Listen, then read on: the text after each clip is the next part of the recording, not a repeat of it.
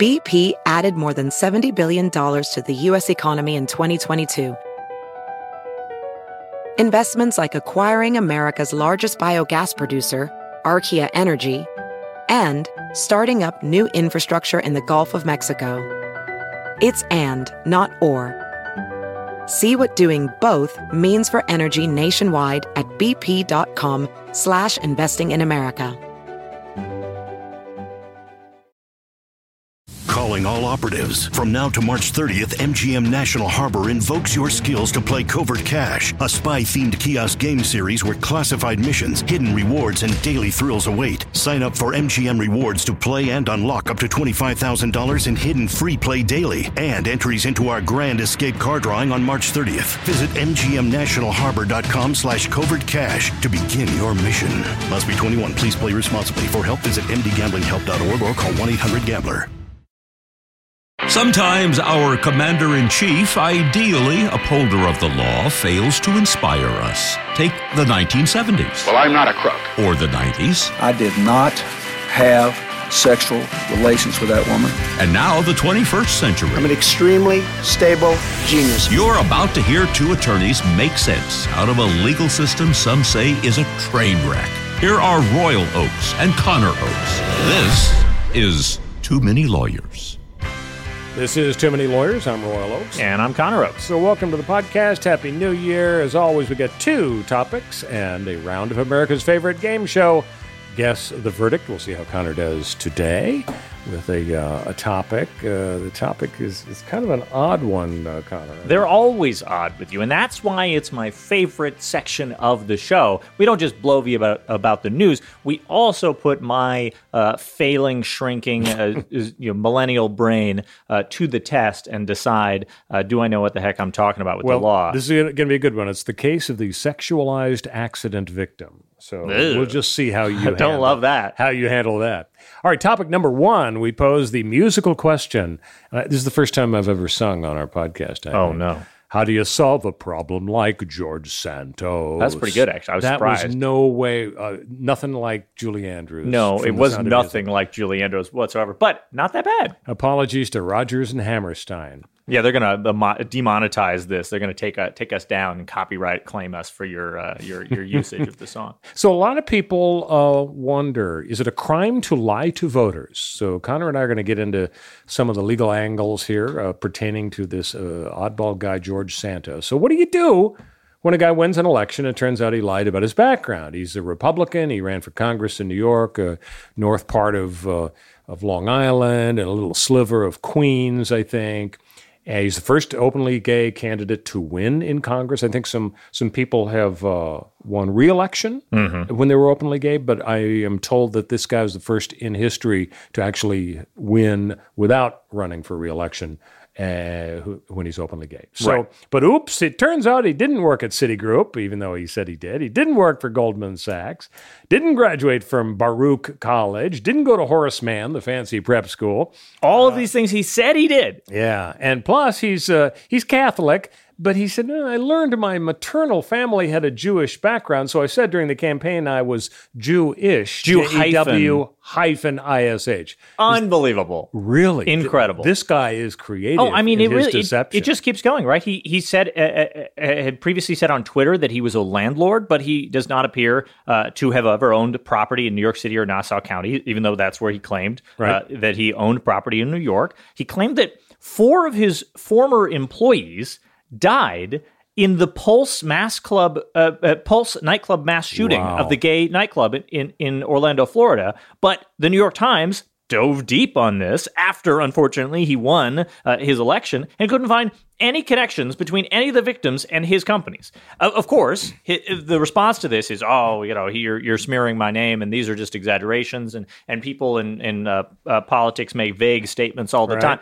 How? What do you mean you make vague statements? How how could this be misinterpreted? How could anyone look hear you say the words "I'm Jewish" and think he doesn't mean he's actually uh, one of the chosen people? He's just Jew related. He's Jew hyphen ish. Are you kidding me? Jewish adjacent. So this guy is he, he's shameless. Uh, so there are big problems though with going after him. Right. There's a bias, Connor. I think uh, in favor of letting voters decide when it turns out a politician is a creep and a liar. And it kind of reminds you of the old lawyer joke. How do you know a lawyer's lying? Well, his lips are moving. Same thing about politicians. That's how people think about politicians. Yeah, How do you know they're lying? Their lips are moving. And so the attitude is again, uh, if you look at the statutes, lying to voters isn't necessarily a crime. If you're going to prove fraud, you need proof uh, of intent that somebody really knew that they were lying. A bunch of investigations are getting off the ground, Connor. You got the Department of Justice in Washington. You got the Nassau County District Attorney. You got the New York State Attorney General, Letitia James, and the House Ethics Committee is going to be looking at this guy as well. And so some people are saying, well, gee, there must be a crime someplace. And there might be.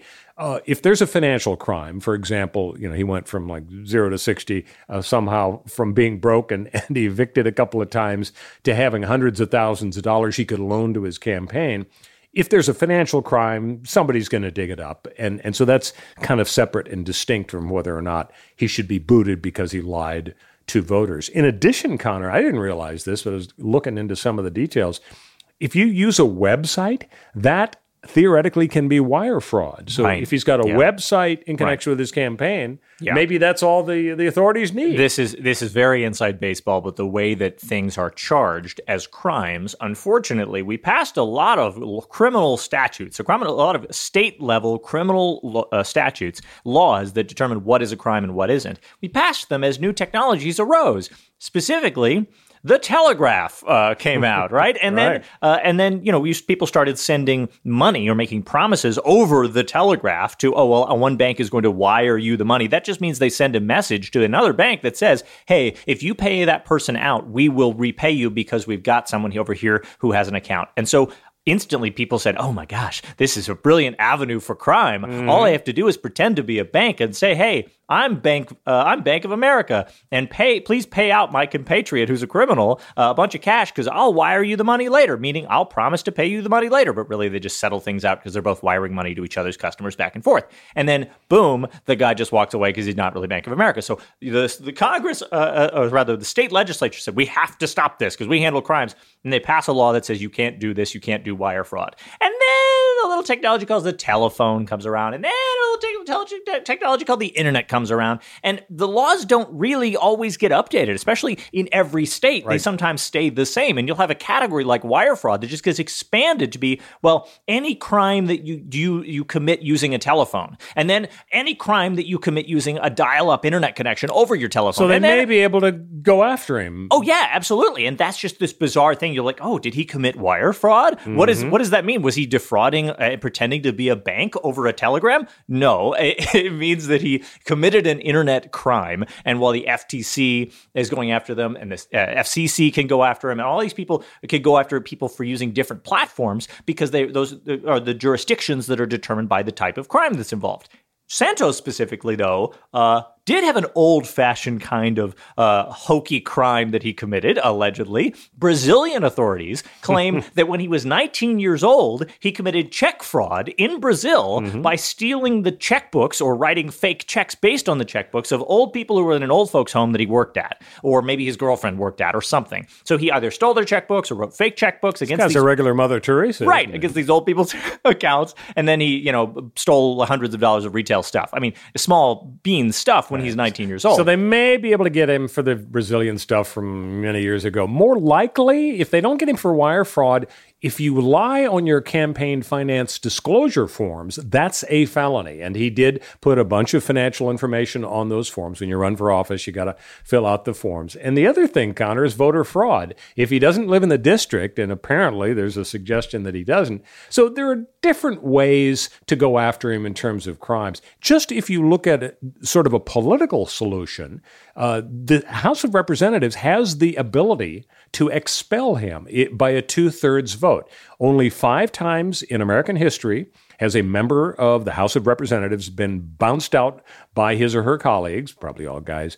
And uh, but you know it takes two thirds vote. Uh, the Republicans might be a little reluctant to Yeah. join the Democrats Yeah. in the House. They might say, "Well, let's censure him," which is just basically a slap on the wrist. Right. You were really naughty. You don't lose your job. That could try to refuse to seat him. But the U.S. Supreme Court actually about 50 years ago said, no, you have to seat somebody. If you really don't like him, you can try to kick him out later, but you're really spitting in the eye of the voters if you actually try not to to seat somebody. Yeah, So- that's a bit that's a bridge too far in a lot of people's minds. And frankly, I think it's a zero percent chance that the Republicans have, I would say, enough political shame uh, to to actually censure or remove or do anything with a guy like this because they've learned from Trump that any admission of guilt whatsoever is weakness, and backing down whatsoever just opens the door to your opponent uh, shouting you down and shaming you. And so all you have to do is deny that you did anything wrong ever and uh, claim to be the person who's really the victim in this uh, scenario. And Santos, I think, will cruise through this process and be seated. But the real underlying question here, I think the more important question than anything about, well, how could this guy possibly have gotten elected, is how could the Democratic opposition research machine, where they have hundreds of millions of dollars ought to spend on these campaigns to preserve these seats, how could they have let this go through? Well, we have some answers Political malpractice, yeah, right? Absolutely. Well, we have some answers. One, the Democratic, uh, uh, uh, the DCCC said, uh, "Here's the Oppo research book on George Santos. We polished it. We sort of, you know, shine it so it looks a little official and real, and they release it to the public. And they go, look, we did some research on this. They're admitting, they're saying, look, at least we do Oppo research. I swear. But they are admitting that they had this Oppo research book that has things like um, a, a bunch of unpaid debts and uh, his missing educational certifications. Uh, they couldn't find his his animal rescue nonprofit is marked in the IRS database as the researcher showed up. Oh, this doesn't exist. This this this isn't real. Um, eh, that he had this uh, this weird check fraud claim in Brazil from decades ago, and that he has he has a shady past. Right? He's got unpaid debts. He's got outstanding criminal investigations. He's got educational background that doesn't add up. His his employment uh, with big Wall Street firms like Citigroup and the rest, and Morgan Stanley or wherever it was, wasn't wasn't substantiated by their Oppo research people. But they didn't do anything with that information. So what? Why did they do this? And the answer uh, comes basically from the horse's mouth. A guy named Tyson Brody wrote a uh, a, uh, a letter to the editor um, to the New York Times after the New York Times reveals this, right? And Tyson Brody did Oppo research for people like Hillary Clinton, Bernie Sanders, Barack Obama. He's yeah part of the political machine. And the idea that he writes this letter to the editor as he wrote it, like as though I'm independent. I'm just an independent. I'm a simple country Oppo research guy writing to excuse how the Democrats screwed this up. No, he is an operative of the Democratic Party. The DCCC said to Tyson Brody, "Hey, write an article and make us look a little bit better about this." Right? So he writes this letter to the editor of the New York Times in which he says. Well, yeah, it looks like they messed up a little bit, but look what they did, okay? They did run on his actual political record. One, he said he uh, paid for the fees of January 6, illegal fees of January 6 rioters, and they highlighted that. They slam him with that. He said he supported a national abortion ban, and look, they slammed him with that. He claims um, uh, that he was at the uh, ellipse at the Stop the Steal rally in Washington, although he didn't actually storm the building. But he was at the Stop the Steal wash, uh, so they slam him with that. And they're they're you know, he So Tyson partly they did their job, Right. but they overlooked a bunch of really big Well, stuff. Brody's saying they did this on purpose. He's subtly, sort of side of the side of his mouth, saying maybe the Democrats did didn't highlight the fact that he's got unpaid debts and bad educational history and all this shady stuff because. Why did Trump uh, voters care about that crap, right? Are Trump voters really going to care if he lied about going to some fancy Wall Street firm or his his uh, fancy uh, uh, you know private high school that he claimed on his Right. resume? Maybe they'd like that. Maybe they'd be like, "Yeah, stick it to him. He didn't go to those big law, uh, you know, big Wall Street firms after all. He's one of us." Like maybe they would actually lose points on that. So that's what Brody and the Democrats secretly through Brody Ah, are saying is the reason that they didn't do their Oppo research. In reality, a 20 year old uh, moron did this opposition research, and maybe he's a genius or she's a genius. I don't know. But they write this report, they hand it off to somebody else, and somebody else skims through it and goes, "Oh, they can't find his animal rescue thing, and I, they can't find this, that, blah blah blah," and they just sort of go, ah, "I don't know." It doesn't seem that important. Let's go with the stop the steal stuff. They probably do that, and then it blows up in their faces Well- because of the extent of it. How many ridiculous lies You're right. got. It's such a shame because if they had done their job effectively, it would have saved everybody so much trouble. The voters wouldn't be saddled with this guy. We wouldn't have all these issues. We wouldn't have lawsuits and, Yeah. and criminal cases. And Not so to blame on. the victim, but I kind of agree. I think the Democrats screwed this one up royally. But again, obviously the Republicans are way more the bad guy for literally saying uh, this guy comes out of the woodwork, has no background. They do no background checks, or they do the checks worse, and they decide we don't care. And he says, "I'm a gay Jewish conservative uh, who loves Trump," and they go, "Shut up! Don't say a single next word. Here's five million dollars, and please, please, please, please, please, please, please run for office with We us." love you. Yeah. All right. So when we return, uh, we're going to tackle our second topic, which is should thought be illegal? But first, Connor's going to tell you how to rate and subscribe to Too Many Lawyers. Yeah, and check us out on the podcast platform you prefer. If you got us on Apple Podcasts, which you probably did numerically, uh, hit the join button, or on any other podcast platform, hit subscribe, hit follow, hit like, leave us a review, give us five stars, leave us a note telling us how we can, uh, you know, screw this show up even worse, uh, and uh, look forward to big new things in 2023. Uh, as we may be uh, invading some other platforms and uh, assaulting your ears from other directions. Uh, so check us out uh, and then get excited about that stuff coming. We'll be right back. BP added more than $70 billion to the U.S. economy in 2022. Investments like acquiring America's largest biogas producer, Archaea Energy, and starting up new infrastructure in the Gulf of Mexico. It's and, not or. See what doing both means for energy nationwide at bp.com slash investing in America.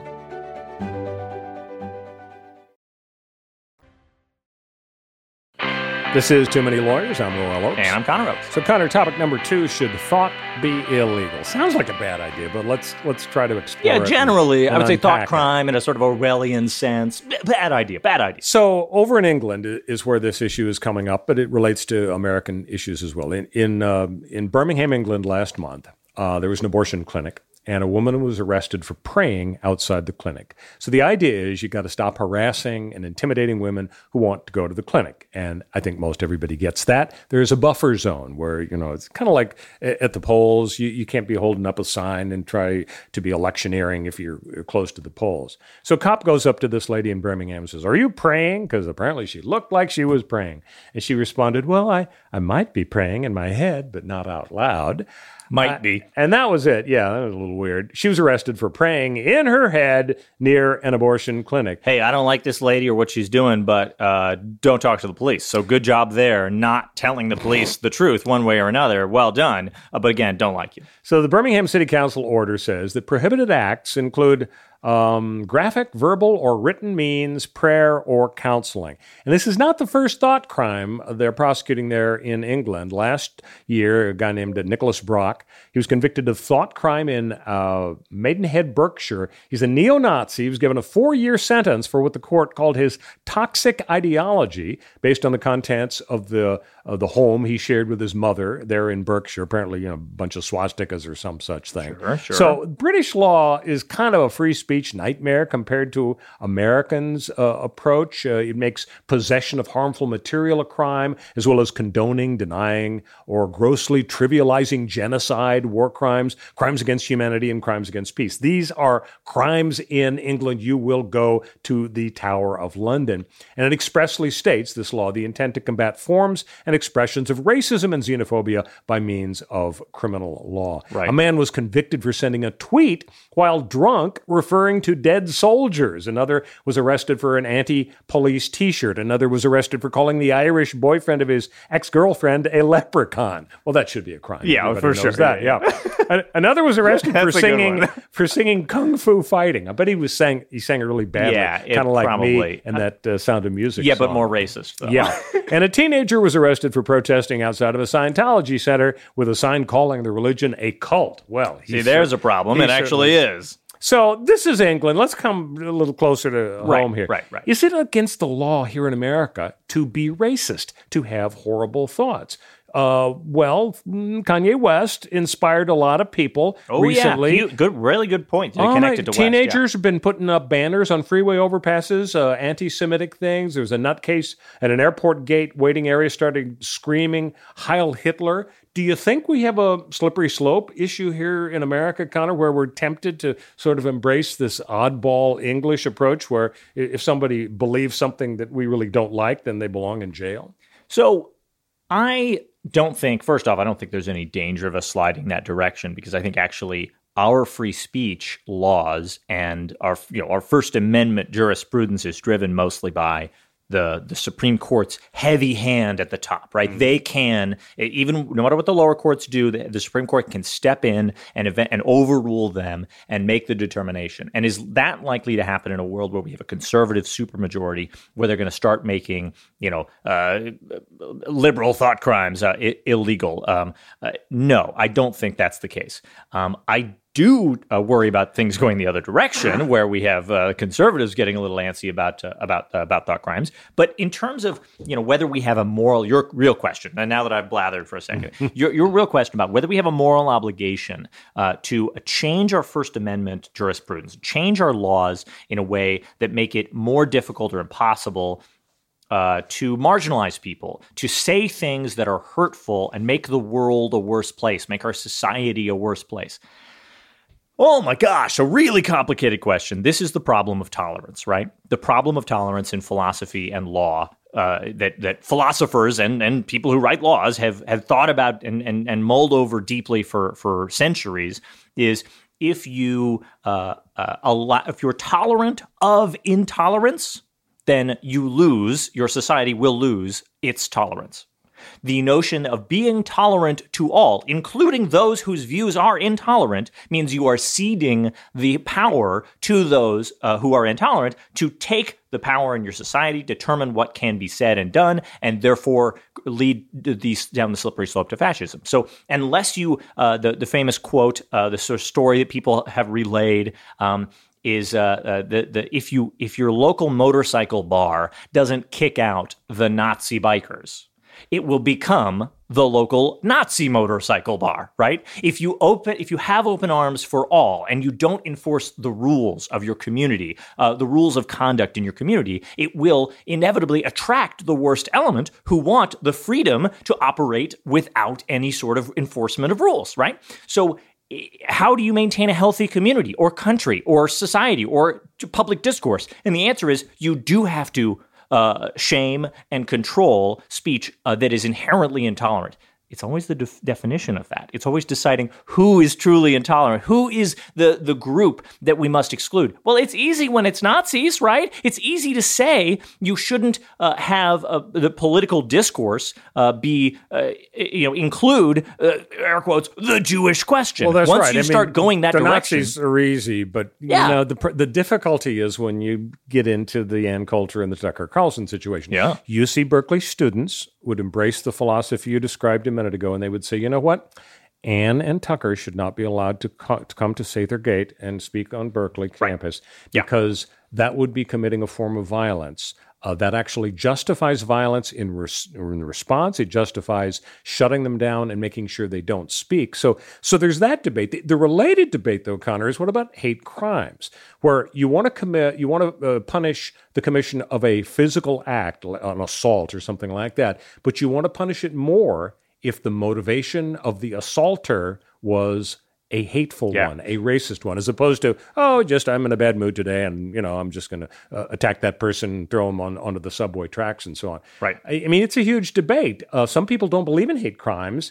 You know, is it really worth another few years in jail when the reason you hit somebody in the head was racism? A lot of people think, yeah, it, it is worth it. Uh, there, we worry about thought police, but the fact is, we want to discourage and punish uh, hateful activity. So all of these questions are really difficult. There is no It is, easy answer to any aspect of I mean, it's not it's not like we can wave our magic wands and come up with any instant solution to this, right? A guy named Karl Popper in 1945. Wonder why 1945? What what important event had just concluded in 1945? Oh, right, the world had just finished beating the Nazis, right? And he wrote a, a, a book called uh, the, the Open Society and Its Enemies. And in his book, he wrote about how we must um, well, the book was really about this concept of like a philosopher king who would make all decisions for us and how it would be preferable. But it was sort of a metaphor. Don't worry about Popper. He had some crazy ideas. It's fine. Other people developed and built on like Jimmy Popper. Carter with a crown. Yeah, exactly. Yeah. So uh, he said, well, look, the, the he came up with this concept of the, the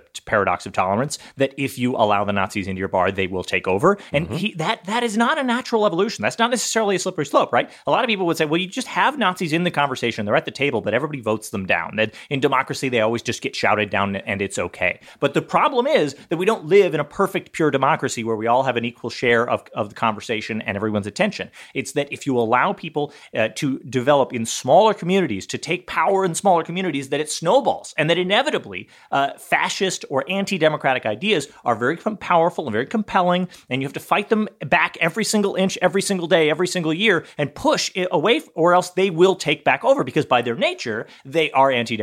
By their nature, they creep in and take over your democratic measures, and then boom, suddenly you've got a bunch of Nazis in office, uh, and you've got, uh, you know, 1930s uh, Germany all over again. So that is the, the, the, the real danger. And lots of people have uh, moved in, and evolved on top of this. Are hate crime laws a, an effective way of society saying to the public at all times, at all moments, hey, we're taking this problem seriously.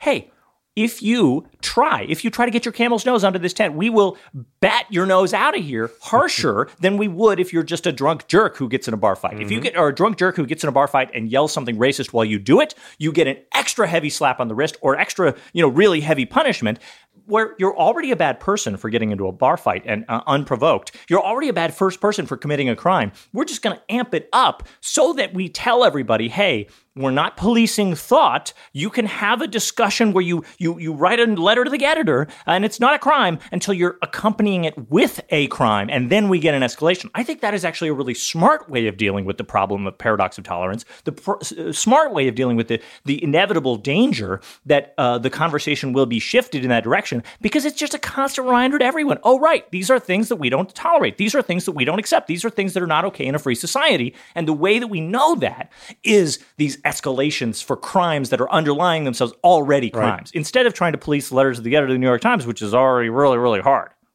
Well, tough questions without super clear answers. That's what we. That's oh, what we're Karl having Popper fun with answered here. them all. but you know, it's interesting, Connor. There's some tough questions that that actually have clear answers, right oh, yeah? and wrong. Oh yeah. Those are the guess the verdict questions. Yes. And when we come Can't back, uh, America's favorite game show, guess the verdict. BP added more than $70 billion to the U.S. economy in 2022 by making investments from coast to coast.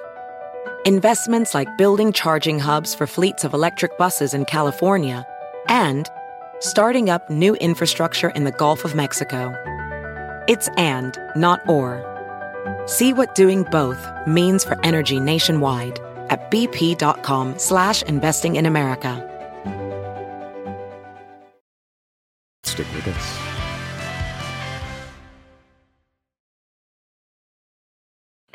This is Too Many Lawyers. I'm Royal Oakes. And I'm Connor. So we've reached the final segment. the best show. segment. The best segment when I I ask Connor uh, a big question. Is, is the guess the verdict a game? I give him the facts of a real life case, and you get to guess the outcome. Are you ready for this? Can't wait. Now, I uh, at the top of the show, I mentioned this is the case of the sexualized accident victim. So Ugh. we're just going to have to send the children to bed uh, for this one. okay. So, 33 year old Charmaine Johnston has sued a man who caused an automobile accident in which she was injured. That happens all the time. Several years earlier. Yeah, but this suit's a little different. I say she wins. Oh, wait, no, hold on. Wait, well, give me all the facts. Okay. okay let's, okay. let's uh, too early, too early, too early. The suit demands that he, the guy who hit her, right. guy, pay for her son's upbringing. What was her theory? Well, as a result of brain damage caused by the accident, she would act impulsively and without judgment or thought of consequences whenever an opportunity arose to have sex.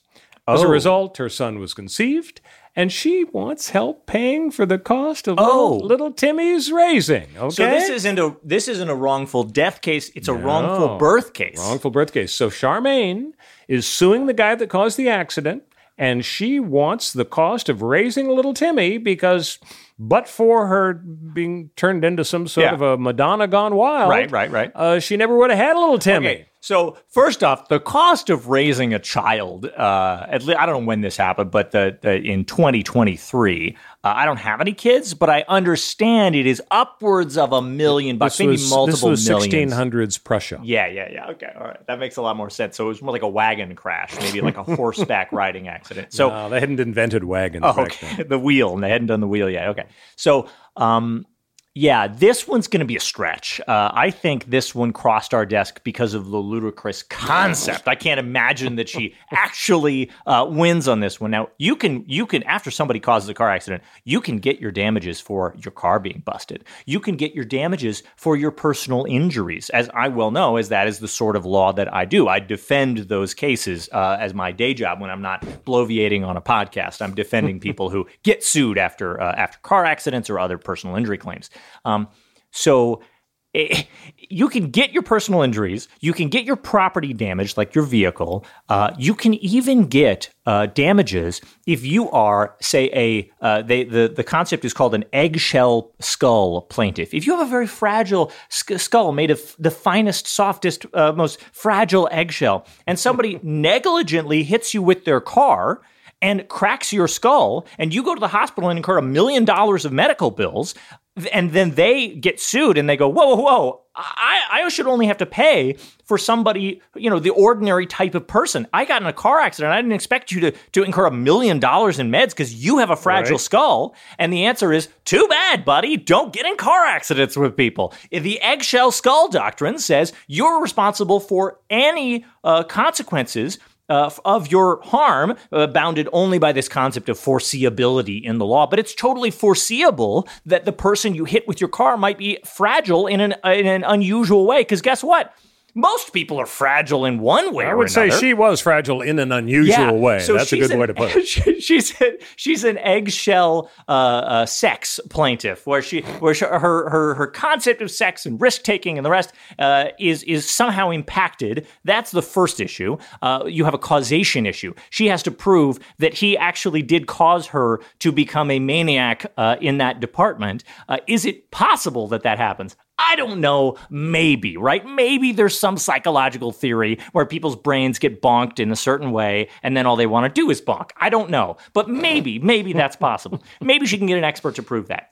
If she gets an expert to prove that, then there's this concept of foreseeability. Is it reasonably foreseeable that this person, that a person would suffer harm of this type from this type of car accident? And I think this is where this falls apart. I think there's any possibility that they get a jury to uh, uh, convince a jury that she uh, actually, uh, that this is sort of within the scope of the risk of the concept uh, of a car accident, that, that you might end up paying for somebody's kid, right? That you might end up harming her in a way that her pain and suffering suffering and humiliation and embarrassment and, and inconvenience and everything else leads her to you know, live life in a worse way, she get compensated for that. And even if she proves that she is now way too into sex and takes too many risks, she might be able to get compensated for that. But so to pay for her son's yeah. upbringing for decades, so you're gonna get you're guessing she loses. So zero uh, percent. So I got I got good news and I got bad news. Uh-oh.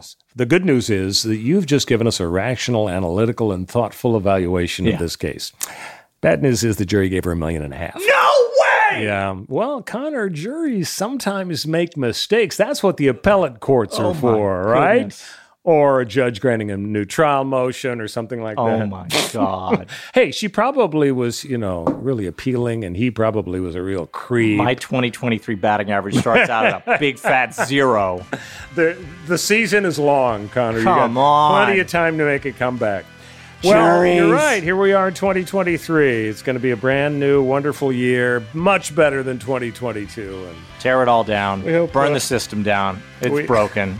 We Too many lawyers in this world. And we hope to see everybody many times on the podcast. Too many lawyers. Have a great week.